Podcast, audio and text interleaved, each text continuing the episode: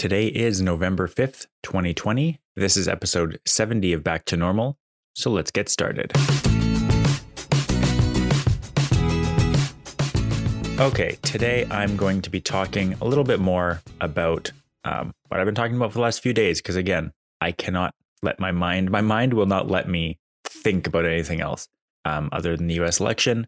So I just wanted to kind of stream of consciousness, go through a couple of my thoughts, and reiterate that I am still very angry at the US and what it's shown itself to be.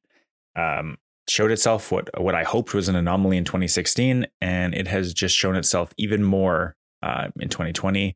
I'm really hoping that we get some kind of analysis into how the role misinformation played in this election, especially hearing it out of Florida, that there's a lot of different kinds of people, different races, different walks of life that were specifically targeted by Republican misinformation campaigns. And I just feel like, honestly, the role that this kind of thing, this kind of misinformation plays in elections is it's dangerous no matter what, because you can start to get people, just a population that doesn't know who to believe or what to believe anymore. And best case scenario, you end up with what we have now, which is a cult. But worst case scenario is you have a population who doesn't trust anybody because everybody keeps lying to them. And if they do ever get out of that cult state and kind of recognize that that they're being misinformed by the people that they thought they could trust, they will just trust nobody. And that doesn't seem particularly productive. That doesn't seem particularly healthy.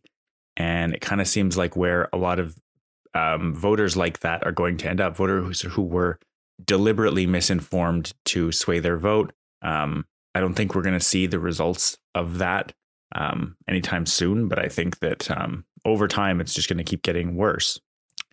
So all that being said, where we're at now, there are 5 states left to be called by most places, 6 if you count Arizona, which some places have called for Joe Biden, some places haven't.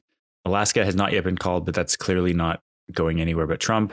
So right now, with the states that Joe Biden is leading, he has 270 electoral votes, which is enough for the presidency. It's just a matter of hanging on to it, what is actually a decent lead in that state. And that means that Trump currently has a lead in Pennsylvania, North Carolina, and Georgia. As well as, like I said, Alaska, but Alaska, like I said, is not going to change.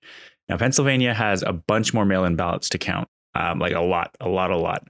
And those are probably mostly going to go to Biden, like in quite a huge majority. And some math has been shown by different pollsters, not pollsters, but vote election analysts, that all Biden has to do is even if he underperforms in the rest of the mail-in ballots, he will likely still have enough to have a comfortable lead in Pennsylvania by the time all the votes are counted, which would put Biden's lead to be even more comfortable, even if he does. If he wins Nevada, obviously he's got enough for to win the presidency of Pennsylvania.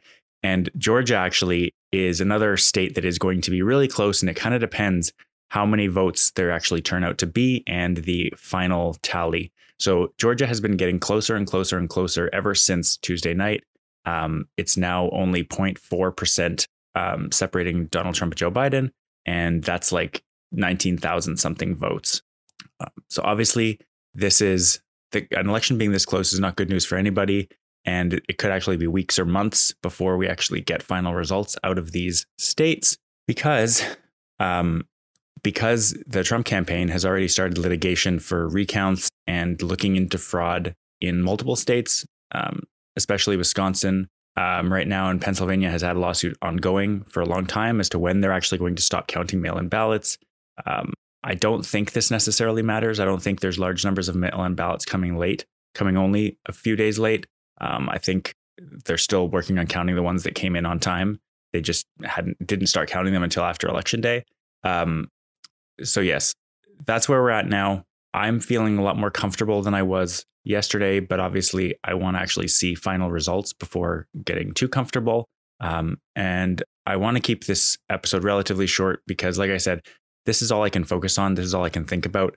but I don't want to just spend a bunch of time talking about it because I'm just going to get into why I was so upset yesterday. So if you haven't listened to yesterday's episode, that's kind of where I'm at, but slightly more muted.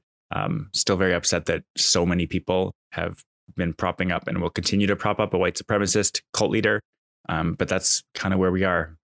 I'm hoping that we'll have a clear result tomorrow and I can kind of mention it and then move on to a more interesting, honestly, frankly, more interesting and less sad topic. But here we are. And that's not what we have to deal with today. So like I said, I've got a pretty busy day today, so I'm going to leave this here with a relatively short episode. If I encourage you to pick a news outlet that's reporting these results and just keep an eye on it. I don't recommend watching it every minute or every hour. But, you know, check in every 6 hours, see what's going on.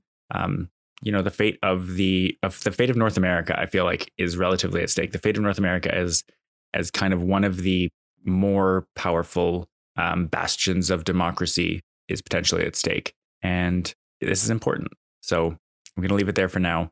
Thanks very much for listening. I'll talk to you tomorrow when hopefully things will start to get back to normal, start to talk about relatively non-election based topics, because this really sucks. I really hate talking about this every day, but it's all I can think about. All right. Thanks for listening. Bye.